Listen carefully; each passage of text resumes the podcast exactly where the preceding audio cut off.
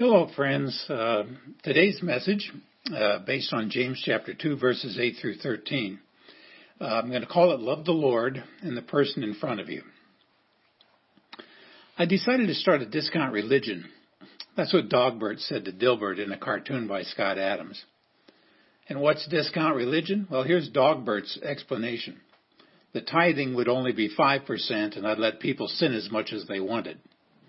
Now, during this exchange, Dilbert is sitting in bed, reading a book, and through it all, he never says a word. It's in the third frame, then, that Dogbert gives his own conclusion when he says, the only problem is that I don't want to spend time with anyone who joined that sort of religion.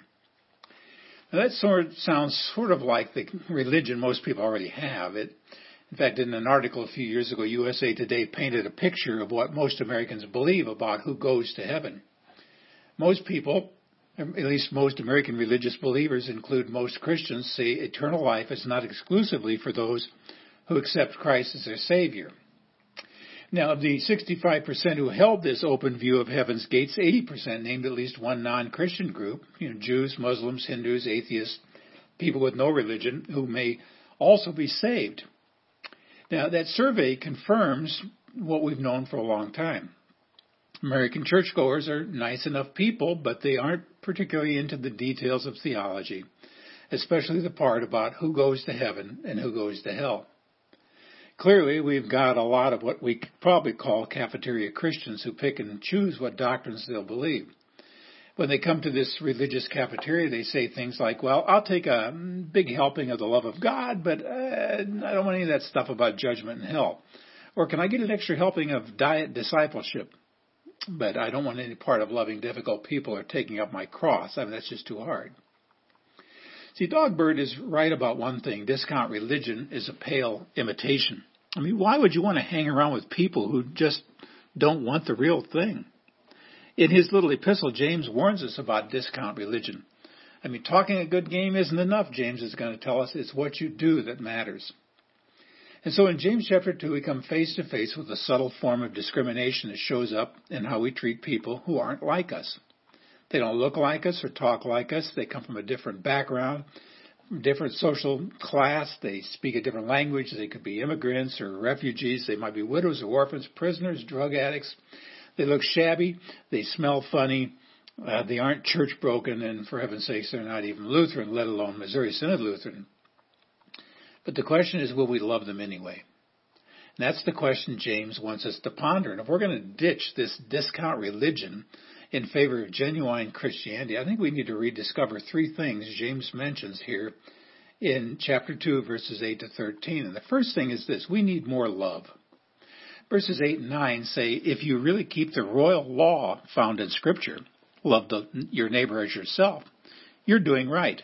But if you show favoritism, you sin and are convicted by the law as lawbreakers. Now, what exactly does James mean here by that term royal law? Well, he's telling us that this command comes with divine authority. He's quoting Leviticus nineteen eighteen. He's reminding us that love your neighbor as yourself is not just good advice.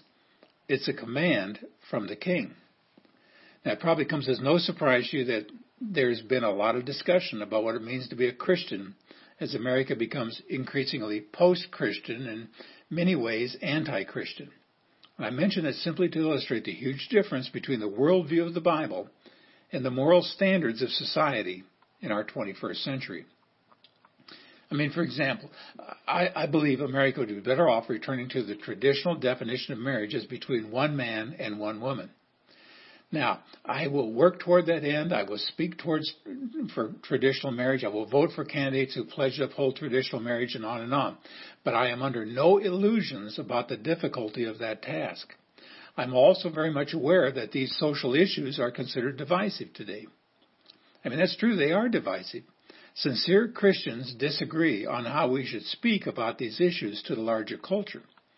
And that's where James becomes incre- incredibly relevant, because no matter what may happen in the political realm, we are still called to love our neighbor, period. Now, the good news is we don't need a Supreme Court decision to do that. I mean, no nation in the world, as far as I know, has ever passed that love your neighbor law.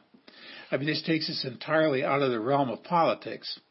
Now, in context, James is talking about orphans, widows, and the poor. I mean, no man, no law of man can force us to love them. No law of man can keep us from loving them.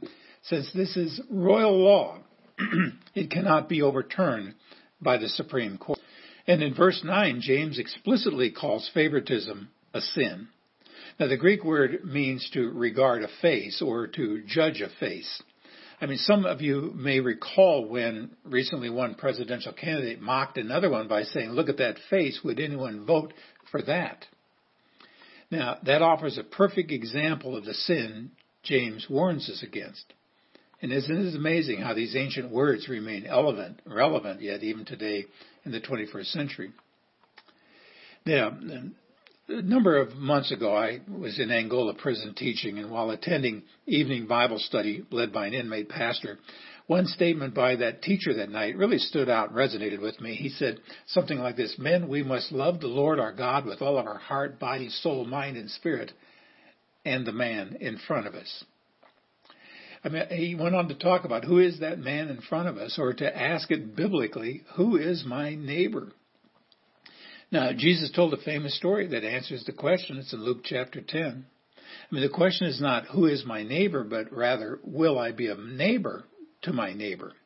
That's a much tougher question. You never know when you'll meet a neighbor in your life. See, it starts with simple kindness. It, it extends to greeting them. It includes welcoming them to your church. It means getting to know them.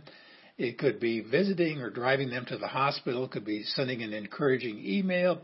It could be physical or financial aid. It may cost you the time you plan to spend elsewhere. It means broadening your circle of friends. It means cracking out of that holy little huddle where you hunker down at your local church.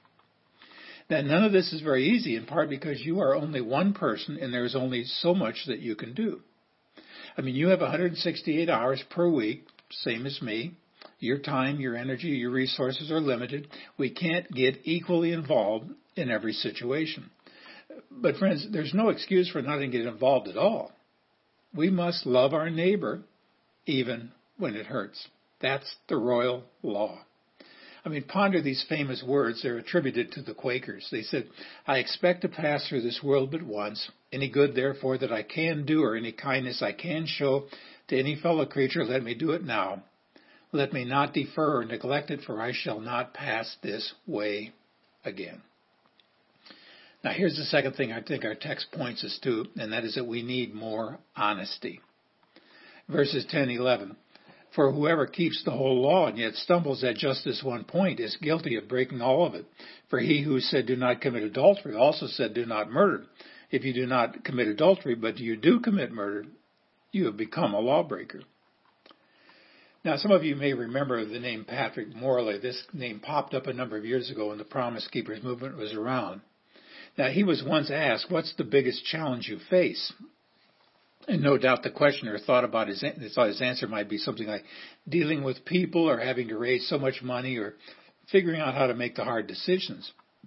But instead, Morley answered it this way. He said, "My greatest challenge is always the man in the mirror.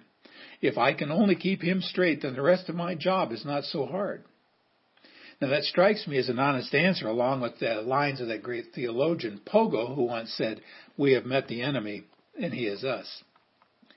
Now, we need to be honest, and I'm talking about everybody, even pastors. Yet it's always easier to make excuses, to pass the buck, to blame others for our own problems. But in this case, James wants us to face our own tendency to excuse our sin by saying something like, "Well, I'm not such a terrible sinner. I mean, I could be a lot worse." And guess what? That's true. We could be worse. After all, we haven't broken all the Ten Commandments, and that's certainly true for most of us, at least in the literal outward sense. But the Bible says to break that any part of God's law is breaking all of it. I mean, verse ten of our text says, "Whoever keeps the whole law and yet stumbles at just one point is guilty of breaking it all." And remember, we can't substitute one sin for another. We can't say, "Well, I didn't commit adultery, so it's okay if I rob the bank." I mean, obedience in one area doesn't make up for disobedience in another area. There's no such thing as being a moderate sinner. And if, if you're just going to be a moderate sinner, then all you need is a moderate Savior. I mean, it's kind of like being a little bit pregnant. Friends, you're either a sinner or not. If you break any part of God's law, it's as if you've broken the whole thing. You can't repair the whole situation by trying to make up for it in other areas. God does not accept that solution. It doesn't matter how good you are. You still stand in need of God's grace. And that's why we need more honesty about our true condition. If we're more honest, we wouldn't make as many excuses, and our lives would be more pleasing to the Lord. But here's the third thing I think this text points to. We need more mercy. Verses twelve and thirteen, speak and act as those who are going to be judged by the law that gives freedom, because judgment without mercy will be shown to anyone who has not been merciful. Mercy triumphs over judgment. Now I want you to notice that James used three different terms here for the law. He talked about the royal law in verse eight, which points back to the source of the law. He talked about the whole law in verse ten, which points to the extent of the law. And now in verse twelve, he talks about the law that gives freedom. That's pointing to the aim of the law. See, when the king tells us to love our neighbor, we can't make excuses and hide behind partial obedience. But when we obey, we discover mercy that delivers us into the day of judgment. Now, someone may object and say, well, I thought sins were all judged when we trusted Jesus. Well, that's true. But we will all stand before the judgment seat of Christ where we, where what we have done will be evaluated by the Lord. I mean, that's what Second Corinthians five tells us. If we want mercy in that day, we must show mercy now. If anyone stumbles over this concept, they should read the parable of the unforgiving servant in Matthew eighteen, which Jesus spoke to his own disciples. In that story, the shock was not that the first man refused to forgive the second man. I mean, after all, unforgiveness should never surprise us. People get angry. People hold grudges all the time. Many people live for years locked in a cage of bitterness. The shock of this parable is that the man who had been forgiven so much was unwilling to forgive a man whose debt to him was so much less. And you see, friends, let's, let's be honest. We are like the unforgiving servant. We stand before Almighty God with our sins piled up like a mountain. The mountain is so tall we can't get over it, so deep we can't get under it, so wide we can't go around it. That's every one of us. I mean, our sins are like a five hundred million dollars debt we could never pay in our lifetime or a thousand lifetimes. We come as debtors to God and we say, I cannot pay. And that's where God in his mercy says, I forgive all your sins. My son has paid the debt. You owe me nothing. But James says the unmerciful person will receive judgment without mercy. J B Phillips, in his translation, says it this way. The man who makes no allowances for others will find none made for him. You see, if I want the Lord to show mercy for me, then I must show mercy to others. But it doesn't start with me. We really ought to say it this way. Because God has shown amazing mercy to me in Jesus, I will show that same amazing mercy to others so that the mercy will be shown to me in the last day when I stand before the Lord. You know, as I pondered this text, I believe the application of this sermon lies inside each heart. Are we willing to think about our own attitudes? Now, we all come from a culture that gives us a personal history with its own traditions and preferences. That personal biography shapes who I am. Now, along the way, I've become a big believer in the value of travel because it stretches you to look at the world in a new way. For example, it's a long way from a small town in Nebraska where I grew up to the billion-plus people who inhabit India, where I've been privileged to serve for a long time. The cultural difference is greater than the geographic difference. When I first traveled to India, I got a look at life vastly different from anything I'd known in America, let alone Seward, Nebraska. I experienced the genuine hospitality of the Indian believers and saw the difficulty they face in living for Christ in a Hindu nation. I didn't understand the language or their culture. The Indian way of doing church is not the same way we do it in the United States. I didn't recognize the songs they sang. I couldn't follow along with the scriptures as they read. And being taller than the average Indian, I stood out in every possible way. But for all of the difficulties and all of the differences, I felt loved and welcomed exactly as James said it should be in our churches. So the question we need to ask ourselves at this point is something like this. Realizing our own background and culture and heritage and understanding we have our own preferences about how things ought to be done, are we willing sub- to submit those things to the Lord so that we might be set free from the sin of favoritism? That's an awful long question, isn't it? But it really comes down to something quite simple.